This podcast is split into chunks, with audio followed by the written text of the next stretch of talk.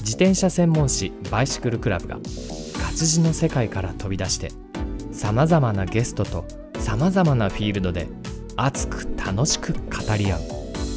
バイシクルクラブ連動型プログラム BC ステーション本日の配信は先月11月10日に「世界に学ぶ自転車都市の作り方」という本を書き上げ編集された宮田康介さんをゲストとしてお招きしました。日本自転車大使館バイシクルエコロジージャパン。自転車活用推進研究会などに所属されアメリカをはじめとして国内外の自転車政策について発信をし続けて自転車利用を推進する一人であり趣味としても自転車をカスタムして楽しみながら乗る生粋の自転車人。さてそんな宮田さんの持つ視点から自転車利用をどう捉えているのかちょっと真面目な真剣トークにお付き合いください。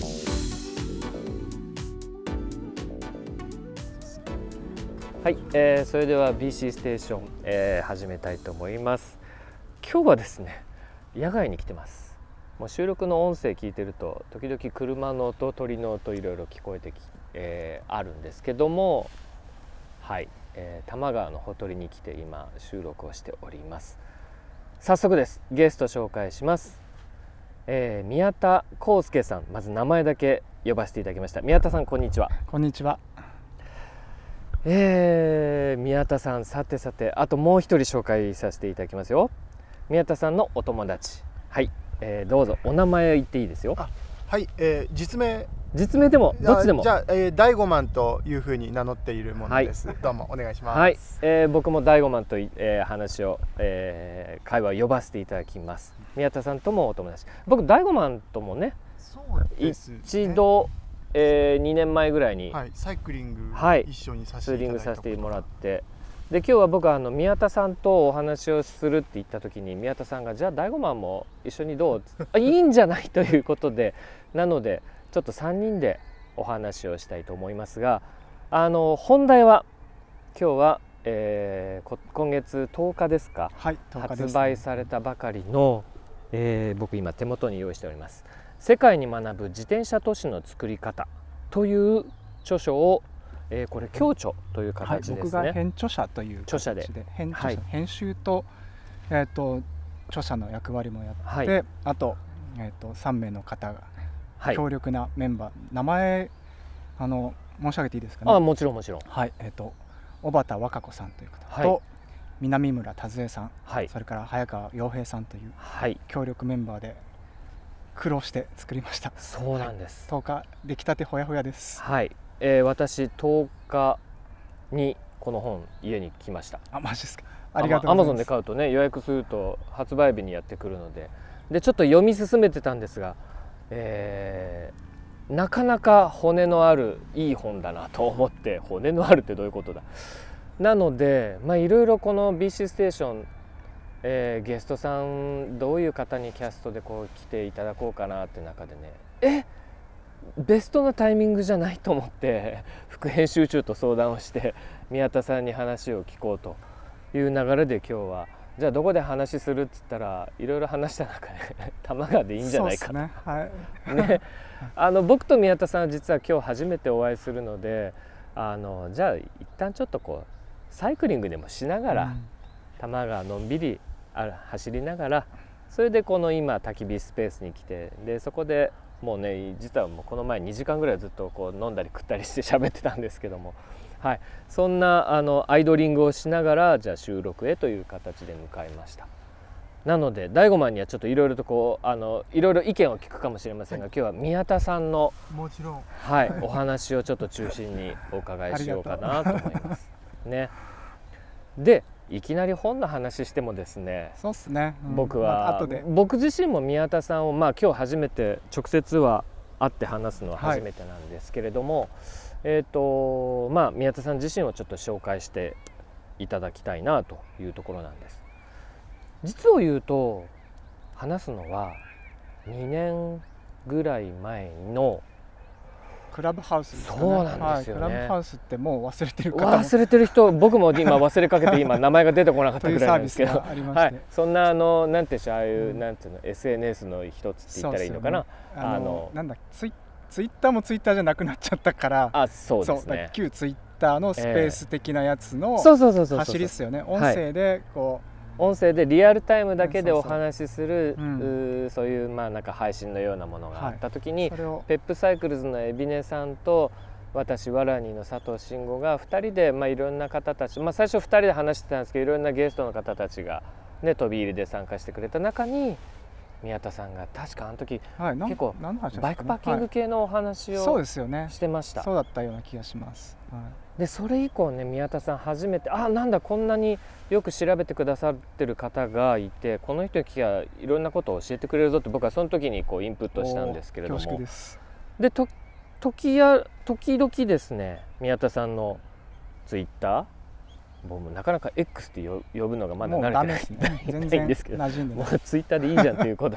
そうそうツイート見てたりとかしていて、で本を出るっていうのも確か10月の末ぐらいにいろいろ発信してましたね。はい、10月に入って半ばぐらいから、うん。はい、あの9月9月の終わりぐらいまで実際中身作ってたんですよ。あそう。はい、もう本当に本当の出来たてなんですそうなんですよ。大変だったんですけどあの関係者の皆さんもみんな大変な思いをしてくださってあー。10月になってこうちゃんとあの本当にこの本出るってなって あそれでいろいろこう発信をあのするようになった感じですね、はい、それでみあの見たことあるかもって方もいられる、うん。おられるかもしれないですけど。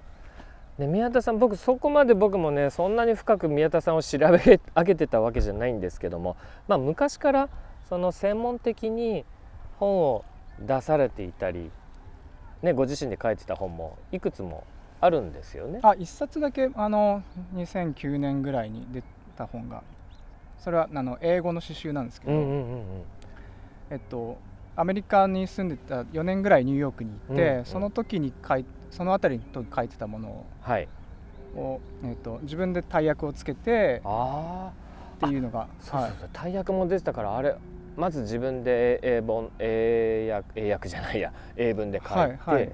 それも大役を自分でも作った。そうですね。なはいるほどね、でもそれ自転車関係じゃなかったその中は乗り物出てくるのはなんかあの 僕モーターサイクルなんていうかうん。楽しんで乗るものとしてはモーターサイクルの方が、うん。えっと、熱中した時期があのもともとは長くって、うん、それでその本の中にもモーターサイクルで旅してる様子ってのは結構出てくるんであすけど。そうなんだ。はい、あそれもじゃはい。あちょっと時間作ってよみたいな。なるほど。それがあり、えっとでその後なんか自転車にズブズブというかあのモードがちょっといろいろ切り替わってきて今は自転車ばっ気がついたら自転車ばっかりですね。そうなんですよ、い、ろいろね宮田康介って名前でね調べるとですねいろんな切り口で情報発信でちゃんとそのネタのその出どころとかまあまあ後でちゃんと自己紹介もう少しあの根掘り葉掘り聞いちゃいますけれどもあこの方すごい学術的にちゃんと述べられるなと思ってたわけです。でじゃあちょっと本当に遡りますと宮田さんまず生まれ育ちどこで？ですか僕生まれも育ちも東京です、うん東京の。東京でえっと本当に生まれたのはうん。お茶の水の順天堂病院なんですけど都心部のそう。はい、でもなんか当時はい。それがだから80年代の頭だったんで実際ぶっちゃけこうご80年齢とか聞いて80年。生まれ。80年生まれ。です。はい。えっ、とでだから今年 43? 3ですね。ということになりました。はい。恐ろしいことです。お若いな。はい。はい見た目は多分もっと若く見られるかもしれませんが。そはい。れですね、はいそれでえっと当時のあの都心の空気っていうのは本当に車が多くね、排気ガスとかも環境性能とかも低かったんでうん。親がここでは育てられないっおてなったらしくってであの、えっと、吉祥寺エリアに引っ越してはい。それでまあ僕はだから物心ついた時からずっと武蔵野っ子というかそのはい界隈で、はいやそうえっとね都心部の地名が分かる人はねあああそこら辺って分かるんですけどすねお茶の水が例えば山手線の真ん中あたりだとしたらそこから西側に西側に、えー電車で何分ぐらいずれるところだ？電車で井の頭線でよ20かった分ぐらいいですかね、はい。渋谷からあそうだ。20分ぐらいの。渋谷から20分西に離れた急行ではい20分って感じですね、吉祥寺？吉祥ざっくりその辺で、はい。はいってことで。うわ、うん。俺も住んでたことがある。伝わかなっていう。わかります、はい。じゃあそのややそうね。都心部からは少し離れた郊郊外外。とまでも行き、うん。そのちょうどなんか市うん。市街中心のうん。ずーずずずっと来たところから、あなんかちょっと郊外郊外っぽくなってきたはいはいはいなってい。うその境界域というか、うん。その辺で育ってます。はい、もう大きな井の頭公園というのがね最高ですね。最高にいい散歩にもいいところがあって。そうですね。でそこに何歳ぐらいまでおられたんえっですか？とえなんていうか今もいますあし、なるほど、はい今もいますし、うん、あの一時期アメリカに住んだ間4年間はい。は抜けてましたけどまた今も武蔵野っ子です。そこ聞きたいんですよ。まああのお仕事もね後で聞くとは思うんですけど英語に関わることなので、はい。まあ、その根本はというと多分さっきもね実はこの収録始める前にいろいろなこう、えーお話をしてた中でアメリカ留学っていうのが結構大きなターニングポイントかなあれはでかかったですね、うん、だから楽しかったな。大学を卒業大学が英米はい文学科、そうあの文学科ではい。英文学科。ね英文学科。はいはい英文はい学科で。で、うん。まあ、最初は全然モチベのないなんかボンクラ学生だったんですが、はい。なんかはいって今言っちゃった。入って入って はい。そうなんです。分かったようなこと言ってましたよ。本当に何も考えてない、ででもやの入ってみたらすごい面白くって、あの世界中の英語圏のうん。あの文学文化映画や音楽も含めてですね。うん。をゴリゴリに研究している先生たちがの授業を取ってうん。でなんかあ結構こういうのいいなってなってって、えー、と大学卒業してもう当時就職氷河期真っ只中だったんで、えっと90何年の話だだ。からなると99年に入ってるんでそのそっから3年2003あー2002とか3年に卒業してるんはい。ですよね。はいでその時も就職って本当みんな大変だったんですよ。僕はそっちはあの選択ちょっともう戦っていける気もしなかったっていうのもあり、うん。あのもうちょっとえっ、と英語圏文学とかやってみたいなってことおでその日本でやってるとえっ、となんていうか言ったらコンテンツ的には扱ってるけどもうんじゃあその世界で生きてる人がどうなのかっていう生活サイドのことが分かんないじゃないですか、やっぱりそこのなんか場にいたいなっていうのもありということでちょっと生活ベースごと移してみみようっていうことになってうん。なんか国内で大学院っていう選択肢もあったんですけど、うんそれじゃあなんかずっとこうコンテンツとして扱うみたいなうんことを続けるふうになっちゃうんで、うん、それよりはってことですね。それでなるほどね、はい。なんか調べるんだったらどうせだったらそのカルチャーの発信する近くに行ってみたいみたいな、うん。本当のオリジナルってどうなんだろうってじゃあ自分で動いちゃえみたいな。そうですね。やっぱりう考え昔からあったんですね。いやでもそれは鍛えられたっていうのもあると思います。あの学部、えっと、大学の日本の学部時代にもあ先生方もやっぱりオリジナルをちゃんと掘れっていうことを、うん、教えてくださいましたし。オ、リジナルを掘れ、うん。あまあ、言い方は僕なりの言い方ですけどやーでもでも今のはね僕あの昨日まで本を読んでたので宮田さんの本ですね。すげえオリジナルの出どころの情報がそうなるべく豊富に出てるなーなるべく元に近いところろを自分の能力の許す限り。だってそれファクトですからねうん。だから別に誰々の思想とかそういうことじゃなくて本当に起こったことをきちんと如実にちゃんと文献だとか、ね、歴史とかそういうのを述べられてるから。今回の本についてはそうですねやっぱり、うん。はい、あの客観的事実うん。に、あの最も、うんうんえー重きを置いてうん。掘り方としてはそうですね、もうちょっとじゃあ今の あのアメリカ話を聞き聞きたくなりましたけども。で2003年に渡米しましたもうちょっと学びに来ましたと。はい。何年ぐらい行ってた？で全部でどどこだ？どこに？ニューヨークです。ニューヨーク。最初最初ニューヨークっていうつもりだったんですよ、うん。あのなんていうか巨大な駅みたいな街なんじゃ街じゃないですか、うん。あのいろんなとこから人が来て、うん。またいろんなとこにうん。流れ出ていくっていう街なので、うん。まずそこに行ってえっと大学とかってこうあの天候みたいなこともまあまあ融通が利くので、はいはいそれで面白いことがさらに見つかったら、うん。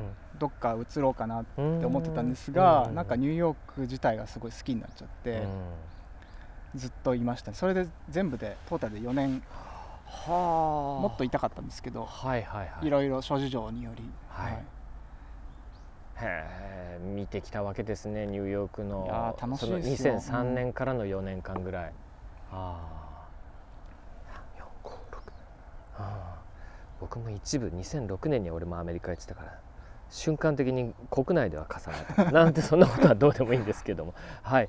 そこでじゃあ帰ってこられました。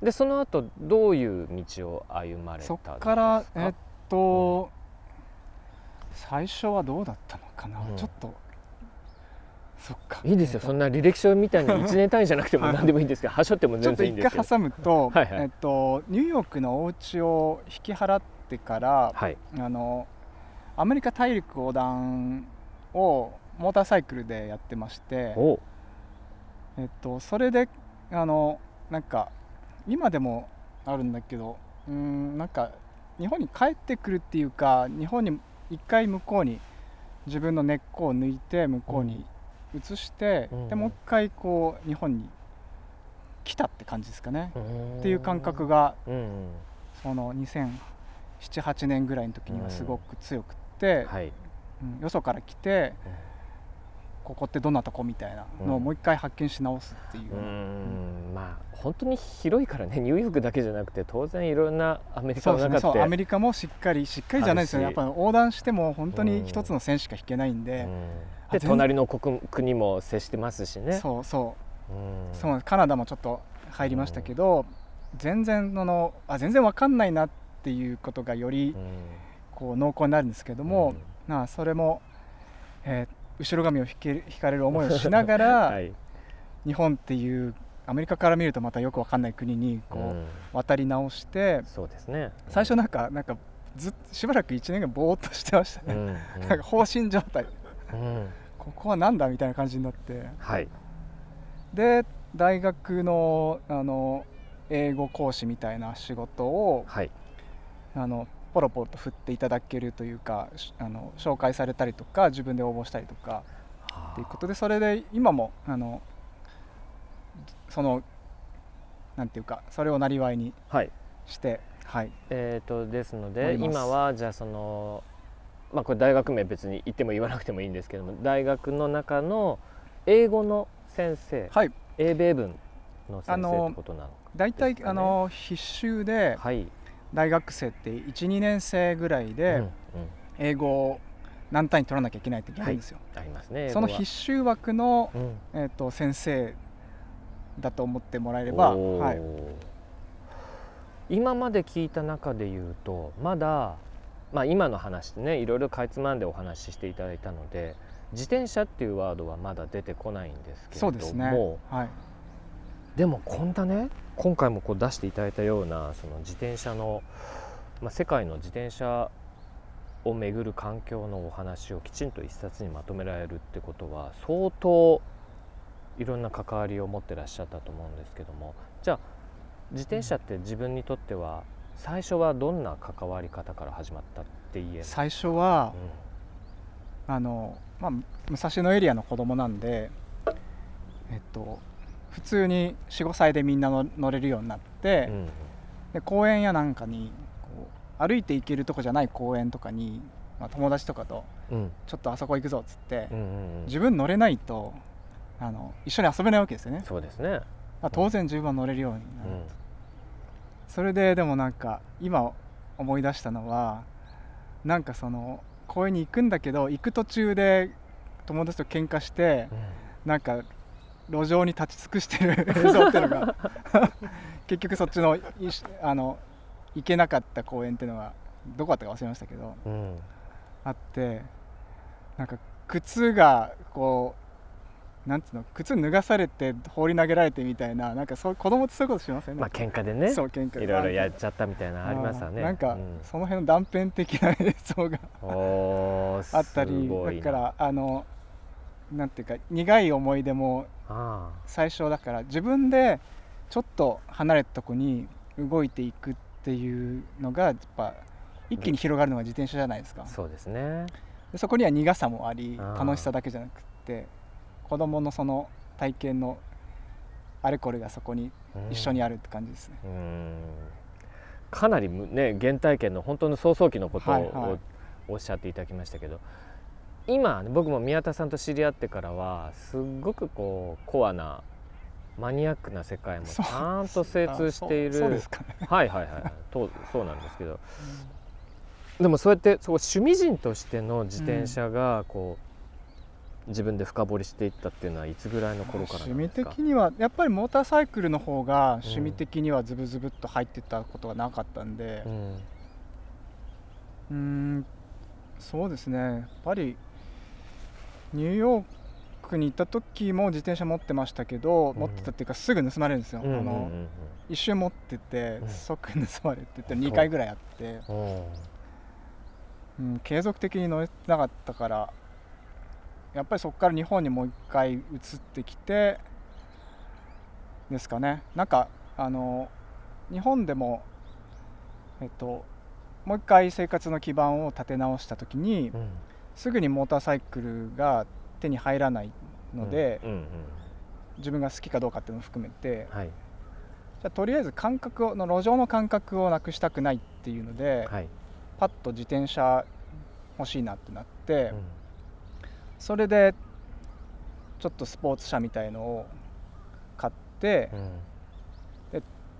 単車っていうかモーターサイクルいじくってる人間は、まあ、当然なんか別の乗り物もいじくるわけですよ。うんうん。まあねはい動くもの車輪がついてるもの大好きでな人そうそう。多いですもんね。でなんでここがこういう企画があってどうのってうん。なんかややこしいなとか、うん。はい、BB がなんだかんだとか、まあ、最初は「は?」みたいなことがいっぱいうん。ありつつ、まあ、それも面白いしっていう感じですかね。だから2007-8年ぐらいからこうあの趣味的には、2007年はいはいはい、うん20代後半ぐらいからはい。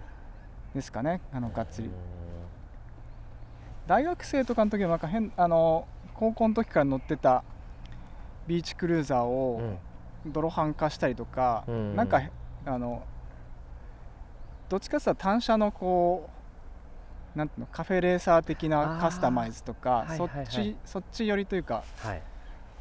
あのの派生系みたいな感じで、よくちゃんテクニカルの部分はよく分かってないけど、うん。まず形としてうん。自分のなんか求めたいものに改造してみたみたい川でなんかこうビーチクルーザーのこうなんかこう、うん。アーチが分かれるとかあるじゃないですか。な、うん、川でカバーを作ってその間になんかスピーカーを仕込んだりとか。結構やりますね。そんなことやってましたね、えー。はい。えそんなこんなで今に至る感じです。ーいやー今に至るってね今がまたねすもう本を書くぐらいっていうレベルっていうちょっと僕の中でも一般人としてはありえないレベルなんですけれども。で今日ねあのねあのもう10年来の付き合いなんですか？大悟マンとは。10年近いですね。そうですね。ね、で2人と今日久しぶりに大悟マンともお会いして。柳というこれ千葉県にあるそうですね。ショップ、なんていうお店？柳サイクルさん柳サイクルさんのオリジナルフレーム。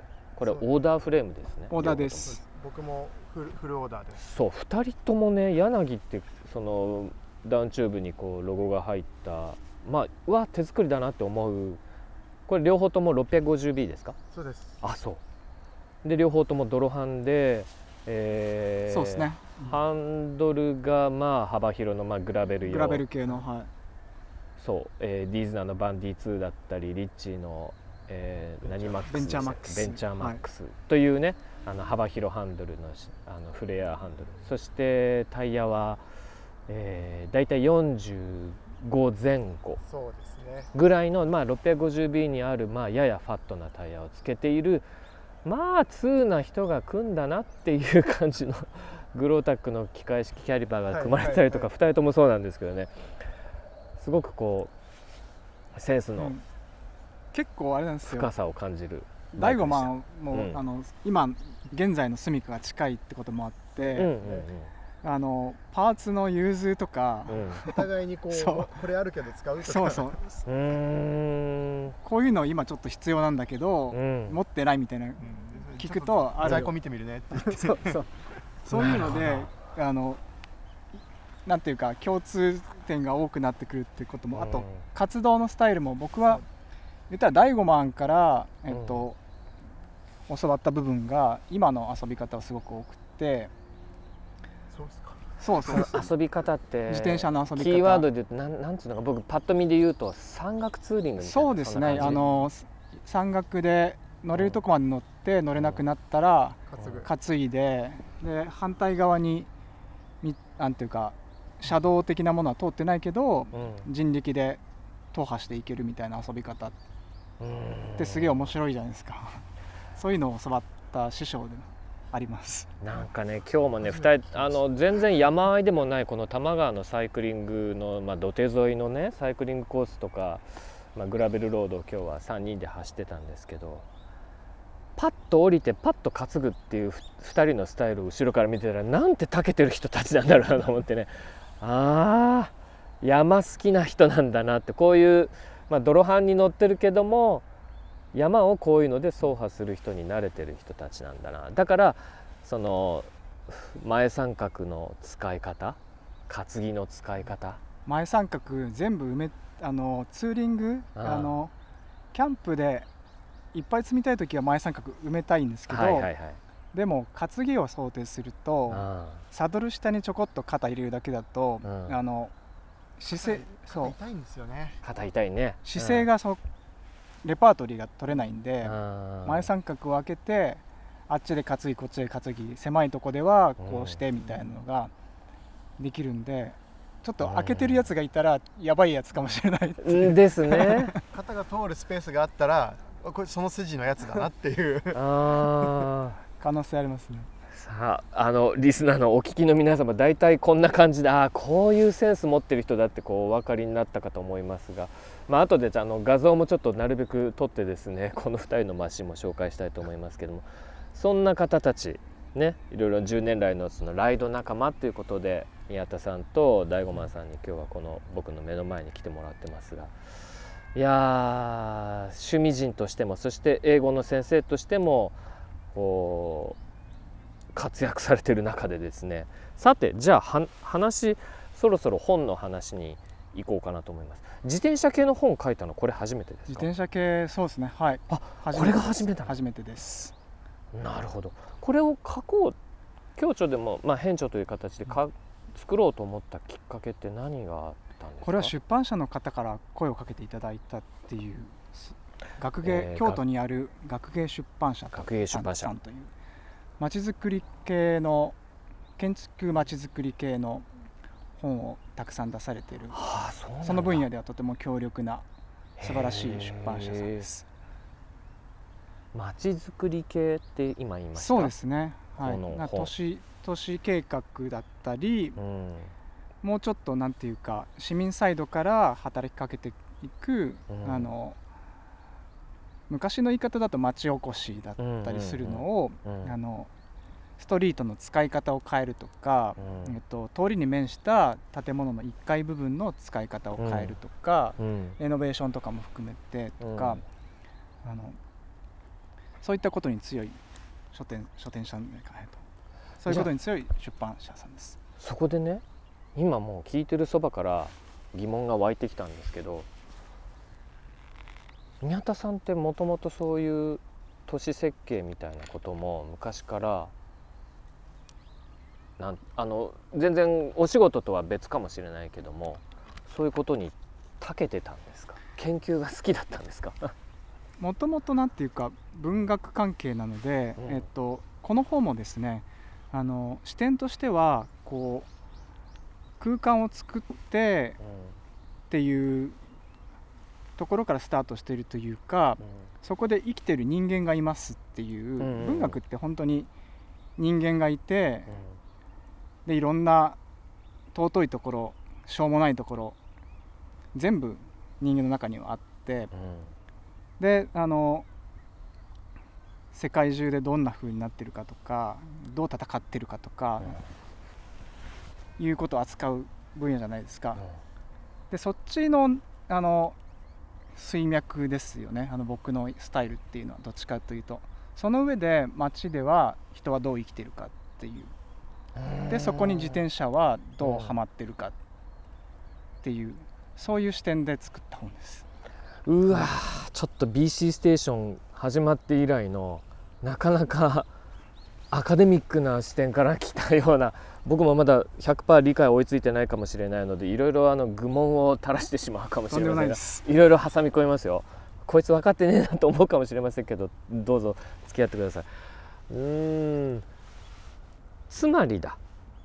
えー、と別にそんな都市設計学とかなんかそういう本当の学問をやってるわけじゃないけども自分が今までずっと学んできたスタイルとかその情報の取り方と今回の自転車と都市の在り方がすごくアプローチが似てたっていう結果的にあの街を見るときにって、まあ、いろんな視点で見られますけどもうん。あの今の自転世界の自転車のこう街づくりというか自転車をもっと使えるようにしようっていうことがガンガン進んでるうんうんうん。んですが、うん。それって、えっと、の中のキーワードの一つが、えっと、やっぱユーザー視点なんですよ、うん。だから作った人がこう使うもんだからこういうルールですっていうんじゃなくってうん。あの例えば、えっと、よくデザインの敗北っていうじゃないですか、なんかこういうつもりでデザイナーも作ったけどもユーザーがその通りにしてくれないからテプラとかであのあ補足をいろいろ書きまくらないとうまくいかないみたいな。ああーどっかのコンビニにあったコーヒーマシンのような話かな。そうそうそうそう。そういう話なんですよ。はい、で、はい。それもあの街全体とか道とかでも同じことでうん。あの結局は人間がすっと分かって自然に使えてうん。問題が起きないし、なんかミスをしてもうんうん。大きなひどい結果につながらないっていうこそういうふうにやっていこうっていうのが今の世界の流れで、うんうん。そこに結構自分のその人間から発想をスタートするっていうのがうん。ハマったって感じですよね。ちょうどそういうあの流れが2000年代に入ってから自転車の分野でも英語圏を中心に高まってきてうん。自分の関心の高まりもそこにうまくあのはまったって感じですね。うん。遊びとして自転車にどんどんはまっていくのとそうすると海外の情報とかも取るようになるじゃないですか。うん。で何やってるか分かるわけですよね、うん。で自分のやってきたこととかなりこう視点が近いことをコペンハーゲンとかからどんどんあの波があちこちに及んでいてうん。そんな感じです。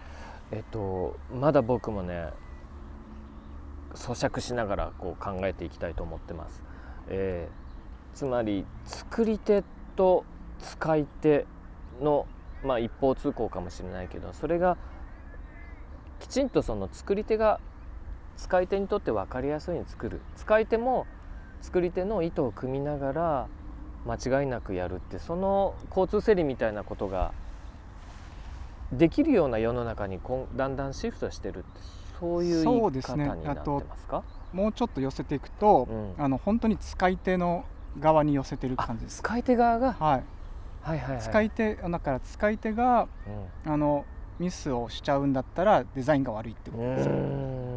なるほど。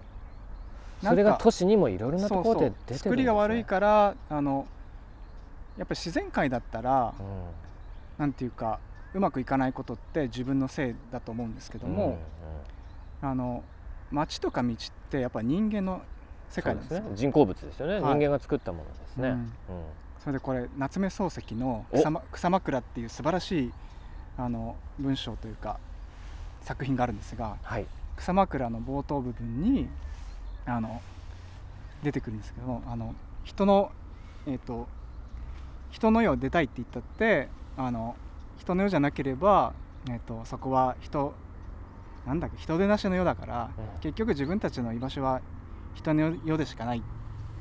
じゃあそのえっ、とそこを少しでも生きやすくしよう。って考えた時にあ彼の作品の中ではそういうとこで絵とか詩とか音楽とかが生まれてくるんだよ。って言っててでやっぱりそれはあの街づくりとかでも一緒だと思ってて結局なんかそこは街は人の領域なんであの人を中心に考えないとそこで起きてるあの交通による命が奪われる交通死みたいなことっていうのは結局ひ人間が社会をどうデザインしてるかっていうことの結果なわけですよね。うん。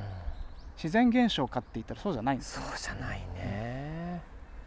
作りが悪いから事故って起きるよなっていうのはほとんどの場合まあそんな僕もそんな全部分析してるわけじゃないけど自分もはって思ってああ危ないって思った時えーこここれ見えなかったけど俺悪いの？うん。みたいな時あったりしますしね。であと人間ってやっぱああのいろいろダメじゃないですか。あ まあ不注意もあります。そう。うん。でダメなあの生き物なので、うん。かなりダメな生き物なので それをちゃんとしろって言ってちゃんとした状態をあの前提にこう街とか道を作作ると、うまくいかないわけですよ。なんかわかります、ううん。そんなみんな優等生だけが生きてるわけじゃないからそうそう。じゃないんねですよ。まあ、うん。人間なんですよ。うん。ミスを犯しちゃう、または少なからず弱者的なねうん。その身体的なアビリティにもよって、それができない人たちも当然いるわけだ。それが人間の社会ですから。はい。なのであの人の世を作るにあたっては、うん。やっぱりうまくできないとかなんか間違えちゃったとかうん。っていうことでもあの結果的にひどいことにならないっていう、うん。それが大事っていうのがこれビジョンゼロっていうあの、えっとフレームワークっていうか考え方だし実際にあの制作の仕組みなんですけども、えっと、北欧を中心に結構世界に浸透しつつあってうんうん。あの僕もこれまでのやってきたこととすごくマッチするんでやっぱ人間としょうもないじゃんっていうところからでもそれでもうまくいくところを作ろうよっていうですね。その辺の話をギュッと自転車の領域にはめて、えーまとめた本です、深いっていう一言の感想じゃ本当に俺が浅いのがよくバレるんですけどとにかくまあ僕も今実はねはあの買ったはいいもののあの咀嚼しながら読み始めてったら意外とちゃんと時間かけてしまっていて全部読み切れてないんですけれども付超箋貼ったりとかね線引きながら読んでたらねすっごいありがたいです。なんかあの 本当に作ったものとしてはうん 本当になんかすっごく嬉しいですね。そういう。自分の方がそういう状態になってるっていうのはとっても。あのね文学書とかね推推理小説とかだったらねあの主人公とかあの登場人物の名前を覚えれば大抵把握はできるんだけどもまず国とか扱ってるものそれから歴史それから団体の起こしてる行動だとかいろんな事実要素が含まれていた非常にいいあの学びの本なのでパーッと読んだだけでは僕の薄い記憶力ちょっとメモリが2メガぐらいしかないので 何言ってんだ俺いやいや本当ねなかなかちょっと待ってよ。だからこの人の言いたいことはどこに遡ってこういうことを発してるんだろうみたいなことをねちゃんと僕は追いたくなったのでちょっと時間かかりました。ありがとうございまだなんまでも、でも本当あのこの本のうん、売りの一つは図版っていうか写真とかイラストがすっごい多いんですよ。多いっすね。めちゃくちゃ多いんですよ。はい。なのでもうそこだけ最初見てもらってそこについてるキャプションを追ってもらうとか、はいはいはい。それからなんか最初の方と最後の方だけ読むとか、はい。そういうの全然大丈夫なように作ってますんで、はい、えっ、とまあ今日この本のね全部語れるなんてことはまあ絶対やれないしやらないんですけれども僕があさっき宮田さんがおっしゃってたあの最初の説はい、数節とで最後読んでくれればっておっしゃいました。僕それはまああのちゃんと意図が分かったので僕から解説させていただくと最初にすごくその、えーデンマークとそしてオランダがまあ第1章第2章と来るわけでいわゆる自転車のその都市計画のすごく成功事例としてうまくいってるパターンの国の代表の2つをそうですね。あ順のに話をして世界の。トップは圧倒的にやっぱオランダなんですけども、うんうんうん。あの今の世界の、えっと、流れを大きな流れを作ったところの源流の一つっていうのがうん。コペンハーゲンにあるコペンハーゲナイズっていうこうデザイン事務所なんですよ。設計事務所というか、えっと、それはデンマークデンマークのコペンハーゲンにある、首都でしたっけ？コペンハーゲンは、そうですねははい。いコペンハーゲンナイズド。コペンハーゲナイズ化しようっていうような名前ですよね。お前もそうなれというのは言い過ぎかもしれないですけどコペンハーゲン化しようぜみたいなそういうムーブメントですね。それで世界あのコペンハーゲンの外でもいろんな自転車空間とかのあの設計を請け負ったりしててモントリオールだったりとか、えっと、オランダでもあのそこの事務所が仕事したりしていて、でそこが英語圏であのに流れてくる情報としてはうん。うん今の流れとして多分あのかなり初めに近かったんですよ。あのそれぞれにオランダもデンマークも、うん。デンマークはあのコペンハーゲンとあと複いくつかの何都市か以外を除くそれを除くとうん。そこまで自転車利用度が、えっと、飛び抜けて高くはなかったりするんですけども、えっと、ともかくとして、えっと、その今の流れっていうのを作り出したのがコペンハーゲナイズの特にあのミカエル・コービル・アンダーセンというもともと彼も芸術系の人うで、ん。えっと、全然僕なんか足元にも及ばないんですけども結構こう切り口を提示して見せるってのがうまいんですね。うん。なんかテクニカルなディティールをあれこれ言うっていうよりもまずあのスパッとこういうことだろうっていうのをうん。切ってみせてうまいフレーズをつけたりとかってあってわかりえやすいビジョンを語るとかそういそうですね。えっと、例えばう、ん。あの自転車空間のデザインっていうのは、椅子と同じようなものじゃなきゃいけないってお。っていうんですよ。さあその心はちょっとまだわかんないぞ、は椅子と同じ。椅子ってで、あのあるところにじゃあ初めてのカフェに行きました。はい。椅子があります。はい。座り方どうすればいいんだろうって考えますか？考えない。考えないですよね。椅子だと見えればわかるのでさ、はい。ただそこにお尻を置くだけ。そうですよね。だからはい。そういうふうに作れよっていうことなんですよ、街を。そう。街や道をもうパッと見てああはいはいはいっていうふうに分かるように作れ例えばそんなふうに、えー、となぞらえてうんうんうん。あのああなるほどって分かるようにしてくれたっていう仕事をあのその功績がでかいんですよね。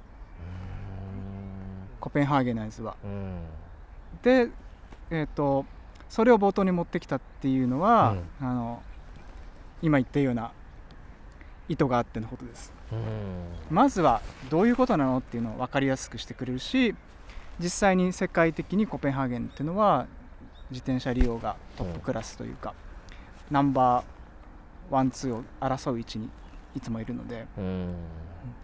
あの時々出てくるやっぱね世界ナンバーワンナンバーツーっていうその指標って何をもってのはい。数値なんですか、そうですね。これはうん。人がどっかに移動しますって時に、うん。えー、とその時の移動手段のパーセンテージが何なのかっていうそういうことです。自転車利用率？そう自転車移動の時の自転車、それが移動手段が自転車であるっていうパーセンテージが、うんうんえーどれだけ高いかっていう指標でうん。うんもうオランダっていうのはアムステルダムユトレヒトとかあの無数にそういうやばい都市がいっぱいすいい意味でやばい都市がいっぱいあるんですね、うんうんでコペンハーゲンもそれとあのこう競っているところでうんぶっちゃけその国全体の平均的な数値でいうとそのえっと移動の中の自転車比率っていうのがどれぐらいにあるんですか？国全体で言うと、うん。あの結構地方部とかも含まれちゃうんでああそうか。あれですけども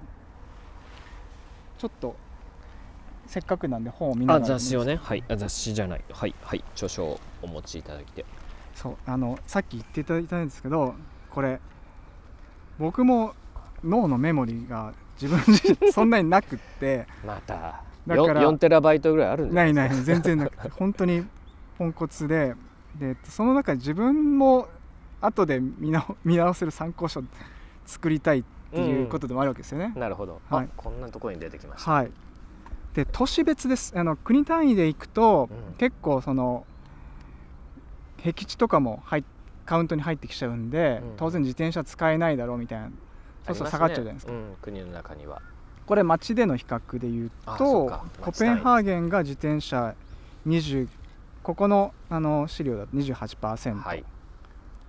でアムステルダムがお38%おでも、えっと例えば大阪このなんだっけ大阪市25.4%あある方ですね、はい、かなり高いんですよ。世界的に、はい。はい日本もだから国単位で比べると実は世界3位です国全体で。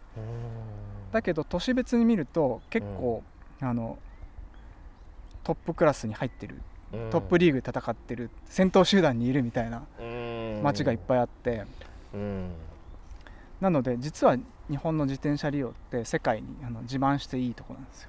うんまあ、そういう統計的なものを見る統計ってでもやっぱり、ね、何度もおっしゃってるようにその使ってるところと使使いづらいところっていうのは当然あるので、これを聞いてらっしゃる方々の地域地域によってはそうですよね。全然ばらつきはあって当然な話なあとんですよね。数字となんかそれぞれの方々のうん。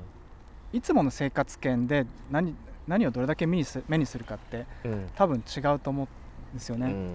実は結構使ってるのに自分のいつものルートでは見かけてないとか、うん。そういうのもあると思っていて。でもそうですね、えーまあパーセンテージってどのくらい刻むかっていうところにはなってきますけど、あの都市っていう大きなでも国よりはコンパクトなうんうん。人が密集してるっていうスケール感でいうと、えーオランダの諸都市が大体トップリーグを独占していて、そこにアムスあのコペンハーゲンが食い込んでるっていううん。状態です。そうか。タイトルにもあるようにこれちょっと忘れちゃいけないのは自転車都市の作り方はい、というわけであって別にえーその農村部までひっくるめてこうしなきゃいけないっていうわけじゃなくてその自転車をその街の中で作るとしたら自転車のまあ使い方としてま街を作るとしたらこういうのがいいんじゃないかっていうそういう成功事例をすごくこうはいよくまとめられてる中心的にはあのうん。もともと人が密集して住んでるうんうん。都市があって、うん。その中でそれをそこを自転車都市にしていくにはどうするかっていう、そういうことです。うん。えっとし日本の国内ではあの滋賀県の美合地あを中心としたそう日本の事例の中で最初にね、ひ滋賀県の琵琶市を利用としているサイクルツーリズムからツーリズムね。ツーリズムを切り口として日常利用にどんどん浸透させていきたいというあのそういうとこから始まった取り組み市民サイドからのう取り組みなんですけれども、日本の、えっと一部二部前後編のようなうん。構成で、んうん。二部の冒頭にそれを持ってきたのはうんいや街ばっかじゃないだろうっていう当然ねあの当然のことだと思いますので、うん。そこで一旦日本国内の地方都市の状況というところを挟んでといううん。形になっています。うん。この一冊これだってねすごく凝縮したうん全体でいうと何ページ、えー256ページですね。ね、250ページぐらいの中ですごくこう厳選して世界の中の例例も厳選しされてるし、はい。日本の中も全部網羅してるわけじゃない。これはもう大前提として言っておきたいところなんですけども。でもそのじゃあそういういろんなところを見た中でここをまとめたっていうのはすごくぶっちゃけたざっくりとした質問ですが宮田さんはどうしていきたいからこの本のこういう事例をまとめたかったどうしていきたいかそうですね。うん。えっ、と。まあ自分ご自身の理想論でもいいです。こういうところを取り組んで日本だったらこうしていったらいいんじゃないかとかなんかそういう思いとかなんか巡らせて書いたんですか？もうなんかこうしたいってことが多すぎて多いでしょうね。多すぎてあの複雑にいろいろなことが絡んでるそうですよからね。言葉に言葉がうんなんでしょうね。何から 何から伝えればいいのかっていうことですけども、でもやっぱりあの人っていうところから、えっと、自転車以前に、うん。あの人が暮らしてるっていうところからうん。自分の発想もスタートしてるんで、えっと、人が暮らしやすいあの暮らしやす生きやすい人の世を作りたいなっていうふうに自分も思ってますし、その中であのあの技術論的にうん。うんテクノロジー論とか技術史的に考えても自転車ってものすごくこう輸送効率というかエネルギー効率がいいし、うん。あのそれからユーザーの幸福度も高いですよね、はい。だから自転車から発想をスタートして自分が好きだからこうっていうのももちろんあるんですけどそれ一旦置いといて、はい。あの人間が暮らす社会として自然と自転車っていう機会がもうはまらざるを得ないと思っていてでもそれを活かせてない活かせてるところと活かせてないっていうところがあるのではい。日本はまあよくわかるそこらもっとやれんだろうっていうのすごい思うんですよね。ありますよね。やれるはずのことをやってないからもったいねっていうのがすっごい、強いですかね。いろんな人にこれ読んで気づいて、うん、自分たちのできるところからアクションしてったらいいんじゃないかっはい。て僕自身も読んでお思はいったわけですよ。めっちゃそうあの実際に何かを動かすっていうのはあのいっぱいややこしいことがありますし、はい。みんななんか日本で何かやるっていうのって無力感を感じることばっかりだと思うんですけども、今生きてるとそればっかりはい。感じることそればっかりですね。もう重々承知の上でうん。でもやっぱりなんかビジョンを共有してはい。こういうふうになったらいいよねっていうのを、うん。まずなんかいろんな人にあの伝播させたいとか誘惑したいなという、うん。はい、そういう気持ちでうん。作りました。ちょっとうまくまとまったかわかんないけどいやいやいやいやわかりますよ。でもその無力感からやっぱり抜け出したいです私も。はいうん。はい、で実際やってらっしゃるところ団体だったり個人でもいろいろやってる成功事例も日本だっていくつもあるわけですからそのいくつも載ってるじゃないですか今回もそうですね。も。日本の中であの、うん。すごくそれぞれのあの土地の制約で表に見える部分見えない部分も含めて、うん。えー本の中でやっぱ言えること言えないことっていうのはありますしね。うん。はい、その中でもあの今回は市民から働きかけを進めていったってことで、はい。えー、と以前からあの連絡を取り合っていたうん。滋賀の南村さん。はい。この方も、えっと自転車に限らずあの生活人が生きる全般をめぐるなんていうかよりエコロジカルででもそんなに意識高いじゃなくて普通に生活の中でこう実践できることっていうのをうんどんどんどんどん提案されてる方でうん。自転車だけやってるっていう人だったらちょっとあのもしかしたらお声掛けしなかったかもしれないんですけども、そういう人間の暮らしっていうのを包括的にやってらっしゃる方が、えっとずっと関わってきてうん。市民サイドからうん。自転車利用を伸ばしていこうっていうそこですかね。それで、うん。あの出てきていただいたという形なんで、それ以外にもあの日本中でいろんな方が戦っていらっしゃる。うん。うん。らっしゃいます実際に、はい、そうですね。重々承知です、うん。なので、うん。えー僕もまあこの本に出会う前からねいろんな人と会って特に海外の経験のある方たちとよく話を聞くといやーあっちの事情は例えばねあの自転車別に輪行しなくてもそのまま電車はい。詰められるよとか自転車レーンもしっかりあって あのその車の車が絶対に邪魔できない。路中すらできないような自転車レーンもちゃんとあってそういう作りになとかってる。そういう作りもあってて、はい。もうそれは多分多くの日本人聞いたことはあるのは事実あるんですよね。だと思います。うん、だけどそれがもっと体系だって歴史もあって何十年代にこういう運動があってとかってそういうところからちゃんと説明された本だなって僕やっとこの本を読んで気づいたんですよ。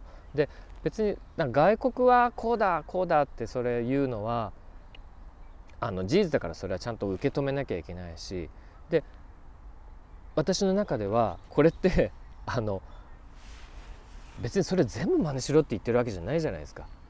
海外はこういうことがあったってことじゃないですか。でその中で日本の中でどうやったらそれが日本だったらこういう活かせる方法まあその中の部分的なところでもいいのでなんかローカライズって言ったらいいのかな。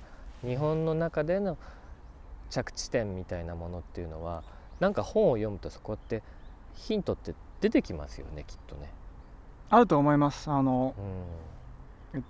僕の考えで言うとうん。なんかもう全部やればいいと思うんですけども、うん、あの結局は人間が海外だって人間の街なんでそうですね。あの身長5メートルの人たちがうろうろしてる国なんてないですし サイズ一緒ですね、うん海外もね。オランダは確かにあの多少背が高いですけども、倍あるわけじゃないですし、うんなんで基本的にはどこも人のようなんですよ。なるほど。はい、なのでえ順番はともかくとしてうん同じところに到達可能なはずなんです。うん。ヨーロッパだって狭い道が日本なんかよりもずっと狭い道のところいっぱいありますし。えーっと簡単に言ってしまうとあの自動車っていうエンジンがついて1トンぐらいある乗り物っていうのがう、ん。あの攻撃力というかうん。人を殺めてしまう力が強いのではいこれについて考えることこの加害力について対処するってことなしには何もうまくいかない。自転車に限らず歩く人のあの安全とか快適さとかを考えてもやっぱり車どうするかっていうことに尽きるんですよね。ああそこは切り離せなはい。い課題なんですね。なのでうん。道が狭かったらじゃあ車をあんまり通さないようにしようとか、広ければ自転車についてはうん。専用のしっかりした空間を作ればいいしうんっていうことで結局は車のあの危険性とか車が通るってだけであやっぱり子供さん連れてる親御さんとかって、うん。もう反射的に車来たよっていうふうに、うん。あの隅っこに寄るっていうことが身に染みついちゃってると思うんですけども、そういうことしなくていい道をいっぱい作ろうっていう、でそのとこその中に自転車で移動する時の快適な空間っていうのもやってきたっていうのがオランダの諸都市やコペンハーゲンの例ででもそこも70年代60年代70年代にすっごいバトルをしてうん。うん戦い戦い続けてした結果なんですよね。なんかほっといてそうなったわけでもないしすごい車社会になりかけてでもそれじゃいけないってなってそうそうそうそこ。あもう昨日読んだばかりなんで数値的にもまだ記憶がはい。僕残ってるんですけど確かどっかのそのオランダかなどっかでうん。その子供が亡くなるこ亡くなる数が年間450人だったのが、いろいろ対策をした結果1789人ぐらいうになったと。今はそうえっ、と子供殺しをやめろっていうそうそうそうそうあのまさに。名前の運動がストレートなメッセージの運動がありましたね。60年代末から70年,、ん。70年代頭ぐらいに起こりましうん。て、それがあの一つの運動体になって、あの行政を動かしたりするんですけども、その当時っていうのは本当に日本でも交通戦争と呼ばれるうんうんうん。うんそういえばありましたそんなワードも。ピークの時で、はい。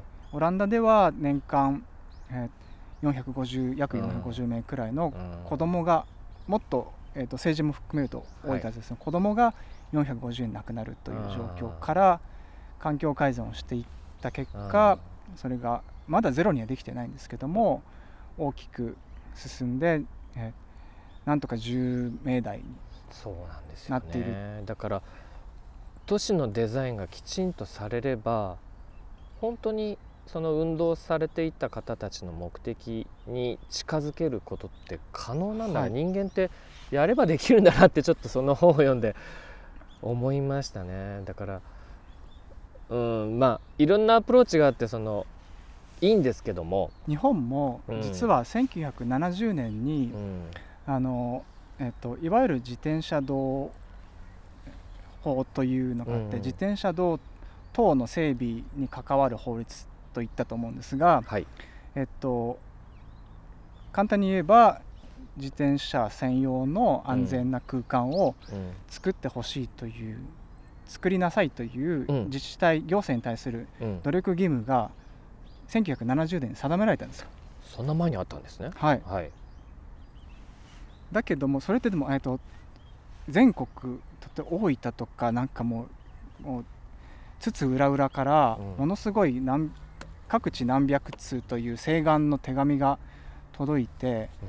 その時はすごい動きだったんですね。それだけこう車の流れがあのどんどんみんなが車を持つようになって激しくってこんなところじゃあの普段自転車に乗って移動できないっていう恐ろしすぎるっていうことでどうにかしてくれっていうふうにーやってその法律ができて、だけども、えっと、そこから脇道に逃げちゃったんですよね日本の場合は。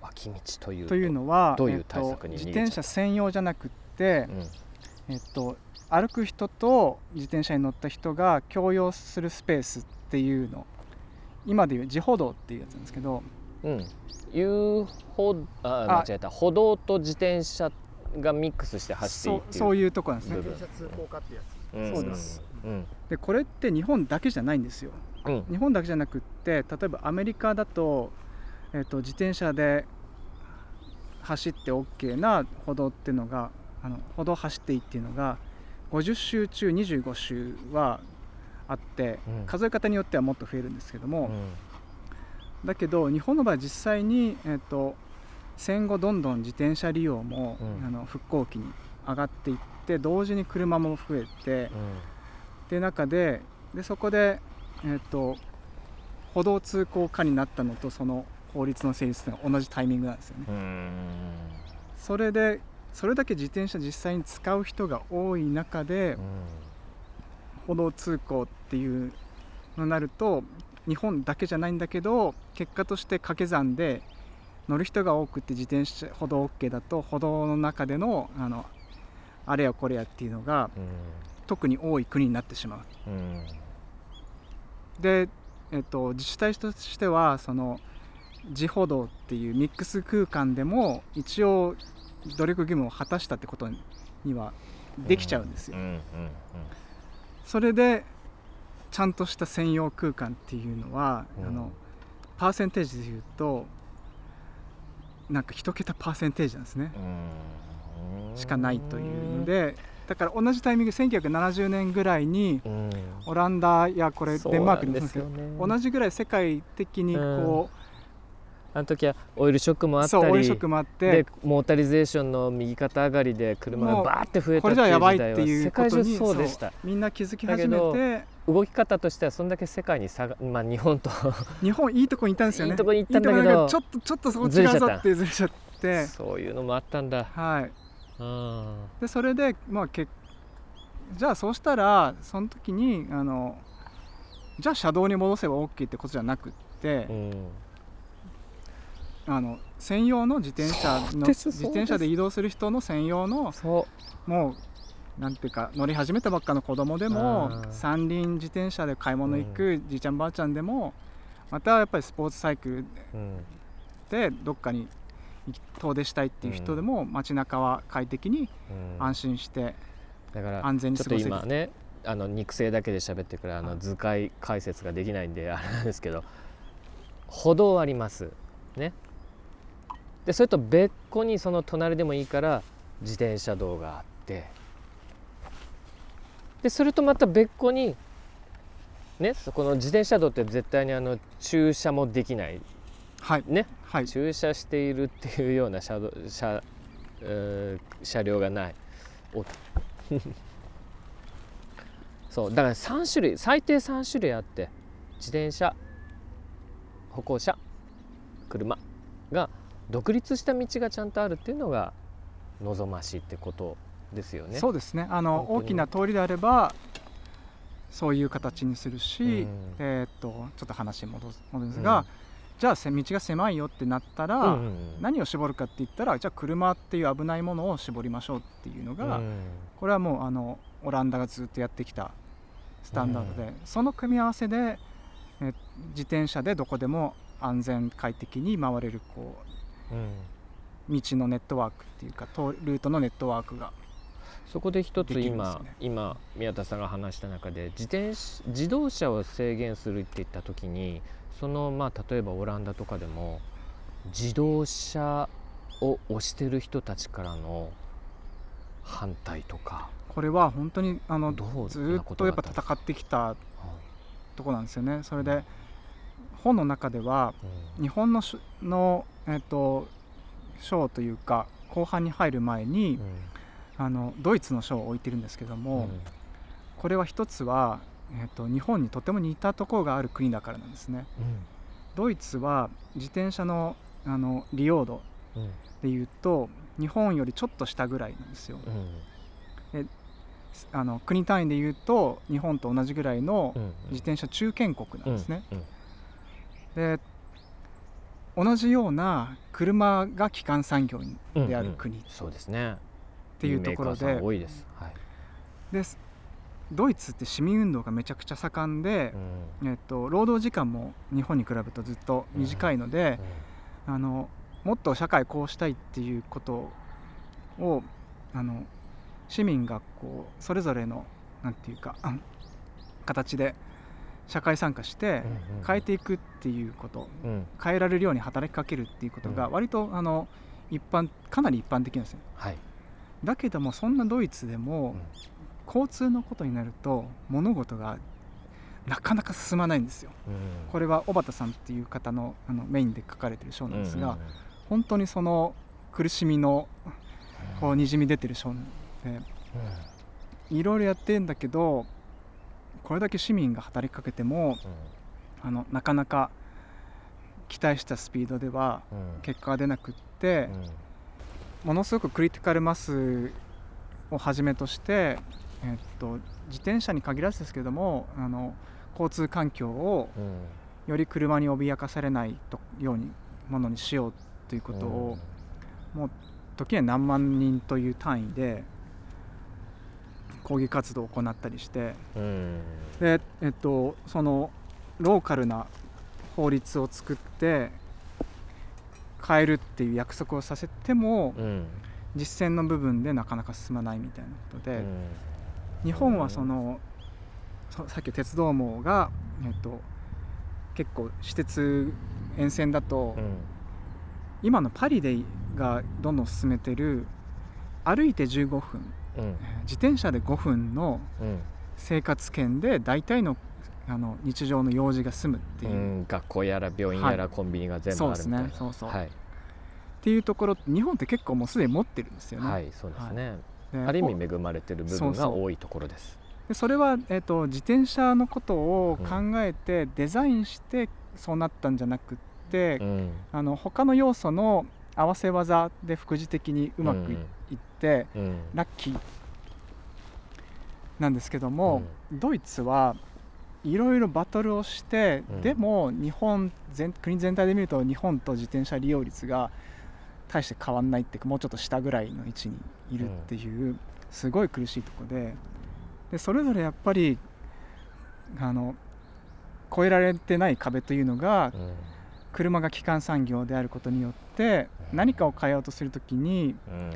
優先順位がそちらに傾きがちであるっていうところなんですよね。うん。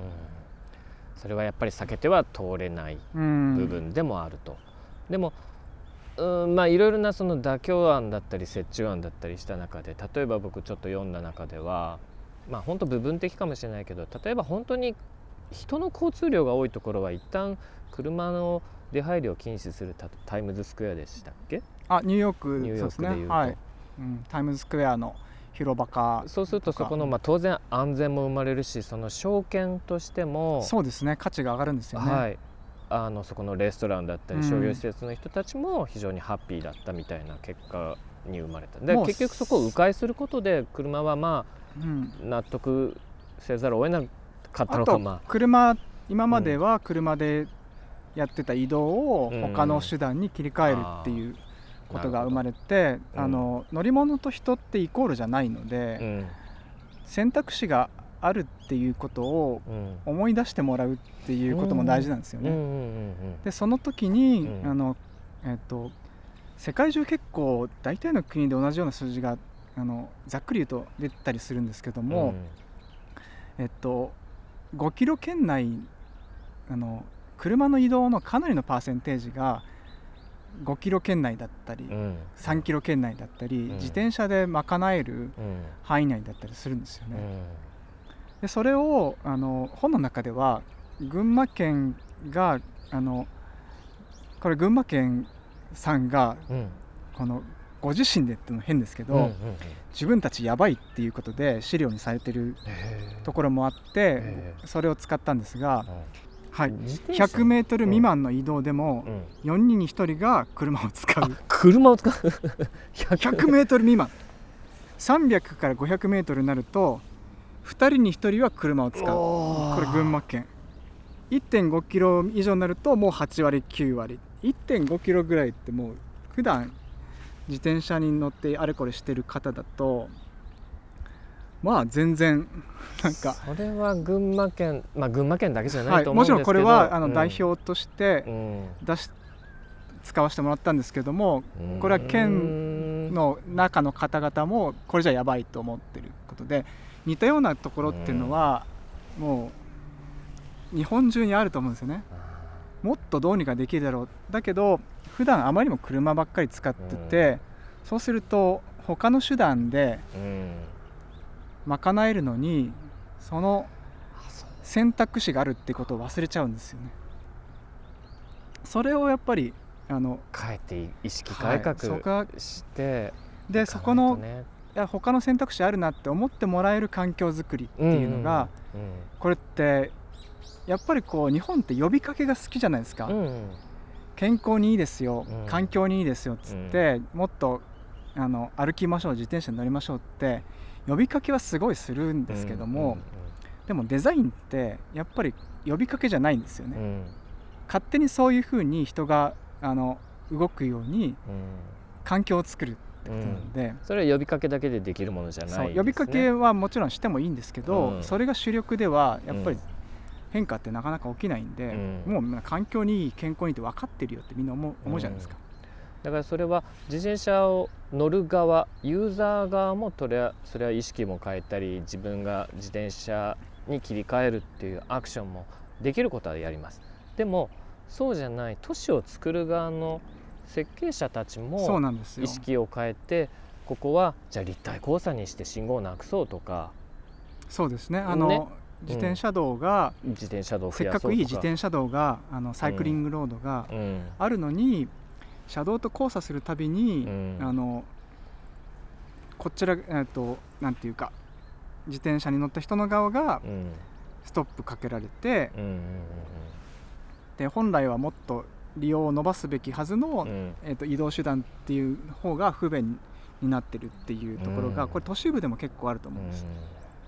そういうところをあのネットワークのあの設計って言うんですけども、ネットワークとしていやここは車よりも自転車で行こうとか歩いて行こうとか、公共交通で行こうっていうふうに思ってもらえる、実際にそれがあの選ばれるような作りをするっていう。これはかなり俯瞰した考えでちゃんと街全体そんな一つの交差点とかそんな単位じゃないうん、それぞれそうですね。あのディティールも大事ですけど、うん。うんうんうんはい、なるほど。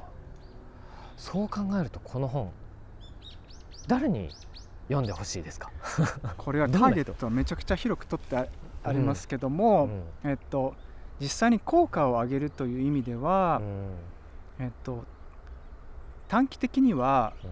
いろんな議員さんうんとか、ま実際に街をデザインする行政の方とかあ、えっと、それを請け負ってやるコンサルタントの方だとうんかに見ていただきたいですし、うん。もう少し長いスパンで見るとそういう都市計画だとか交通にか携わる分野の、えー学生さんたちもちろん研究者もうすでに研究者でうん。バリバリやってらっしゃる方々に、あのいろいろこう専門書すぎない中でこう、うんパッとこれまずこれどうぞっていうふうに進めてもらえたらなっていう本を作っってますし。ね。これね見たらだって今年の7月ぐらいまでのデータまで入ってるぐらいそうですね。非常にはいアップデートされた、3年かかってるんですけども。3年かかって本当に本当に近日中のデータまでギリいろんな入ってるわけで。終わらない終わらないって言いながら そのなるべく新しいものを、鮮度が落ちないように努はい。力を僕は数値で見ましたわ、ありがとうございます。だから本当にこれあなんか実行力ある人たちの裾野にちゃんと届けられたらいいなって思うのと、じゃあこれ聞いてらっしゃる方そこまでねそういうあのお堅い職の方がどれぐらいいるかちょっと分かんないんですけども、まあ、一般的に言えばその自転車愛好家たちの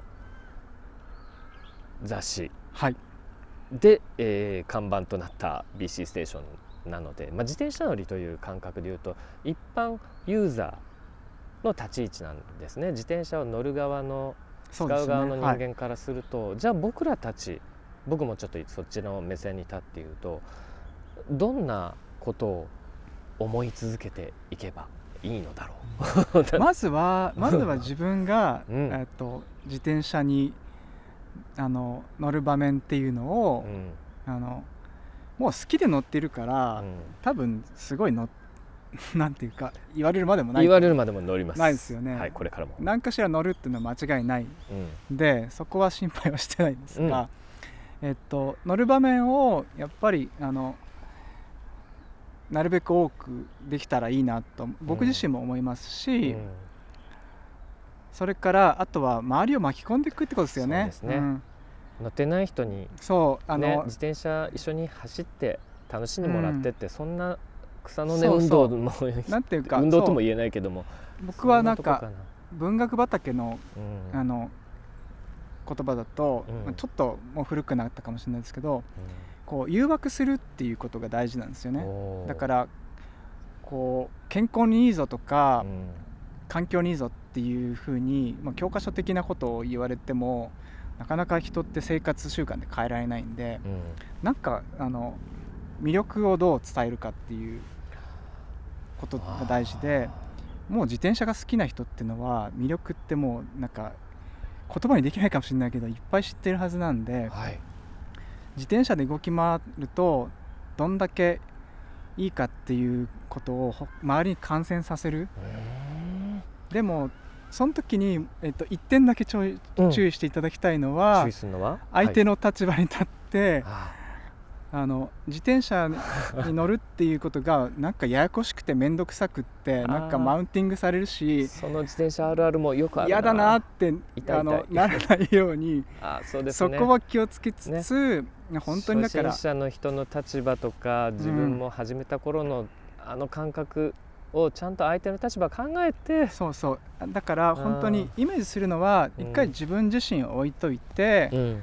なんか自分の家族親あの親戚の、うんうんうんえっと、まだ小学校のお子さんだとか、逆にお年寄りのうん。うんだったりとかそうそう車の運転やめてほしいなっていうご家族がいらっしゃるご家庭もあると思うんですよ。うんうん。その時にそういうあの身近な人があのあじゃあこのくらいの距離だって3キロとかうん。5キロとかだったら、あ全然この範囲でスーパー行けんだとか、うん。図書館行けるんだとか、うん。そういうのを多分あのやったら発見するし、めっちゃ気持ちいいなとか別になんていうか365日そうしろっていうことじゃなくて、うん。場面が増えると思うんですよね、うん。好きな人にやってほしいことはそこの感染者を増やすっていうかとこですねそれならできそう。そう。だからあの長い目で見て、その感染した人が嫌になっちゃわないっうんていうところで、あのふわっと感染させてうん。増やしていって生活のい,、ね。ろんな場面で自転車が登場する頻度を。別に趣味自転車だけじゃなくて本当生活のための自転車の人口が増えることで、自然とね趣味自転車の人も増えると思いますし、で生活自転車も増えていけばそれに対してじゃあ街づくりをやっぱりこう変えていかなきゃいけないな、うん。こんだけ自転車増えたらじゃあ車とのその、まあ、せ干渉する部分をこう変えていかなきゃいけないな。っていうところに、ちょっと遅いかもしれないけど日本もねそうやってそのアプローチが進んでいけたらいいなって思いますね。あと趣味的にあの、バリバリ乗ってる方っていうのは、うんなんていうか自分の力とか、スキルとか知識で、いろんな場面を乗り越えてるところがあると思うんですよね。うん。でそれが自信とかあの自負にもなってると思うんですけども、あのやっぱり子供さんとか、うん。お年寄りとかもあの人間の能力的にうまくできないとか、うん。ミスしてしまう場面ももちろん人間だからあるっていうところも含めて、あのなんかそういうのを責めるんじゃなくってデザインとしてもっとこうなったらっていう視点でうん。あの自転車利用環境っていうのをうん。考えてほしいなっていうふうに思います。でも段差がガタガタのところをうんなん。か我慢して走ってる、だからあの車がどうしてもあの怖いから歩道を選んでっていう場面ってお子さん連れだったりすると当然あると思いますしだけどそうすると歩道と脇道との段差を我慢してたりとかあでもそういうところって逆に言うとそのそれに慣れちゃってるあのーうん。生活自転車利用の方っていうのはうん。もっと快適なこう路面っていうのがあるんだっていうのってあんまりその先の理想っていうのを思いつかなかったりするんですよね。なる。ほど。今言ったことをはい。僕の言葉で返し咀嚼して言うとねあ段差見える歩道を乗り上げる時うんじゃあ抜重してふっとこう荷重してはいはい。で時にはバニホとかして、はいとかって、はい。パッパッパって瞬時にできる人間はスキルでねやそれるのは楽しめちゃったりなんかして、ね。それはそれでいいんですけどそれはそれでいいと。だけどいざうん作ることを考えた時に、そうじゃない本当身体的にも能力的にもそうじゃない、まあ、弱者っていうかな初心者とか。本当にあらゆる人そういうが方たちにもう。ん。何の抵抗もなくそういうところが走れる街づくりってどうなんだろうっんそうね。て、そういう視点をちゃんと持てということなんだな。あーいやー今日ねあのこれ何時間？今1時間ちょっとぐらい話をしたとは思うんですけども、まだこの本のですね多分何分の1ぐらい？これ話したら10 分の1も満たないよねきっと。すごいす。あのスルメ本になってると思うので。うん、なので、本当触りの部分かもしれない。あのもっと世界の各地のいろんな成功事例だったりあのま今戦っているあ、はい、ところとか、そういった、はい、えー検討事項もあったりするので、世界のあうの、ん。この現状をね歴史も含めて今の現状まで本当アップデートされたことをちゃんとつかむんだったら非常に参考になる本。ありがとうございます。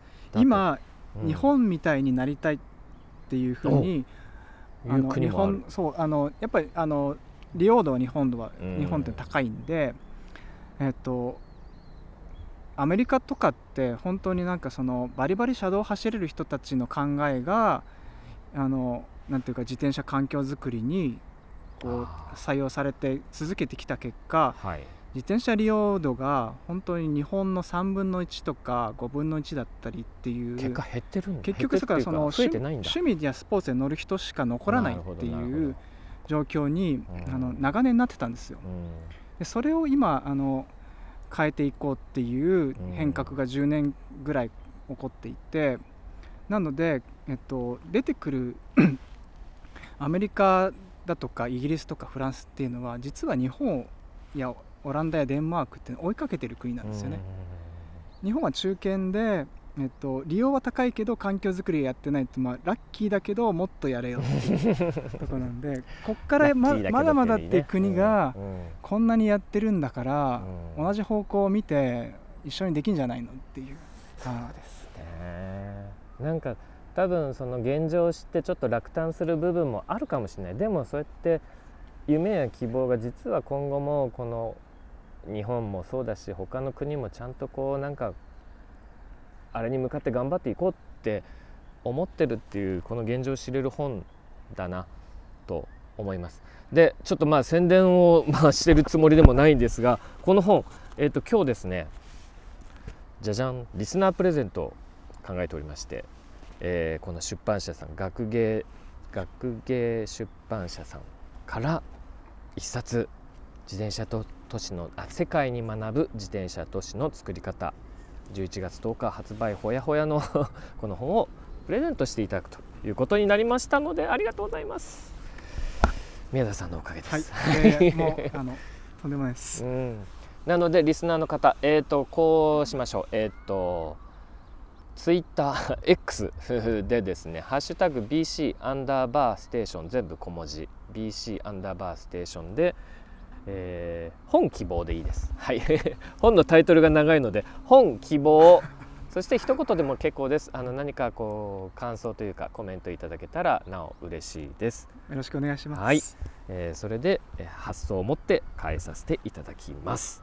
はい。いやー宮田さん本当に今日あの予想をはるかに超えて すいません僕もいろいろあの愚問だらけでとんでもないです話を掘り下げちゃったまあ本当にあのなかなかこううん。えこの本も本当にあのアメリカ大陸横断の経験と同じように、うん。一本線を引いやっと引き切ったというだけで、やっぱりあの触れてない部分っていうのはいっぱいあるんですよね、うん。なのでこういう機会をいただいて、うん。どういう文脈なのかとか、うん。はい、いろいろ言葉を足させていただねくっていうのはありがたい、あの本当に貴重な機会でした。肉声で伝えるって その、ね、僕らあの別に台本があるわけでないので、本当にあの出てきた勝負の話で今日こう言って話を進めさせていただきましたがお付き合いいただきそしてご協力いただきありがとうございました。ありがとうございました。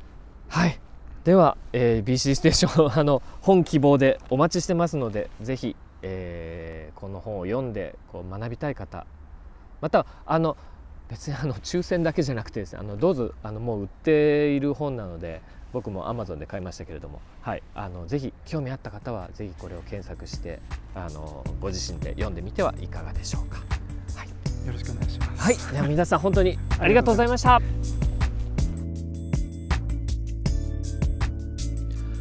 2023年の最後の配信いかがでしたでしょうか？人が暮らしやすい空間を求め続けたい。日本はもっとやれるはず。我々自転車乗りは楽しく柔らかく自転車の魅力を感染させていく。そういった前向きな考えに思考を変えていくきっかけになった宮田さんのお話でした。現在書店やネットでも発売中の著書学芸出版社発行の「世界に学ぶ自転車都市の作り方」どうぞ。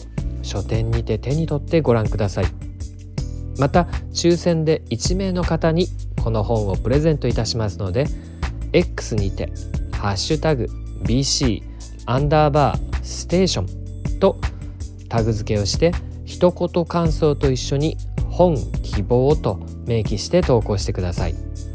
締め切りは2024年1月15日までとさせていただきます。それでは BC ステーション MC の佐藤慎吾でした。またお会いしましょう。バイバイ。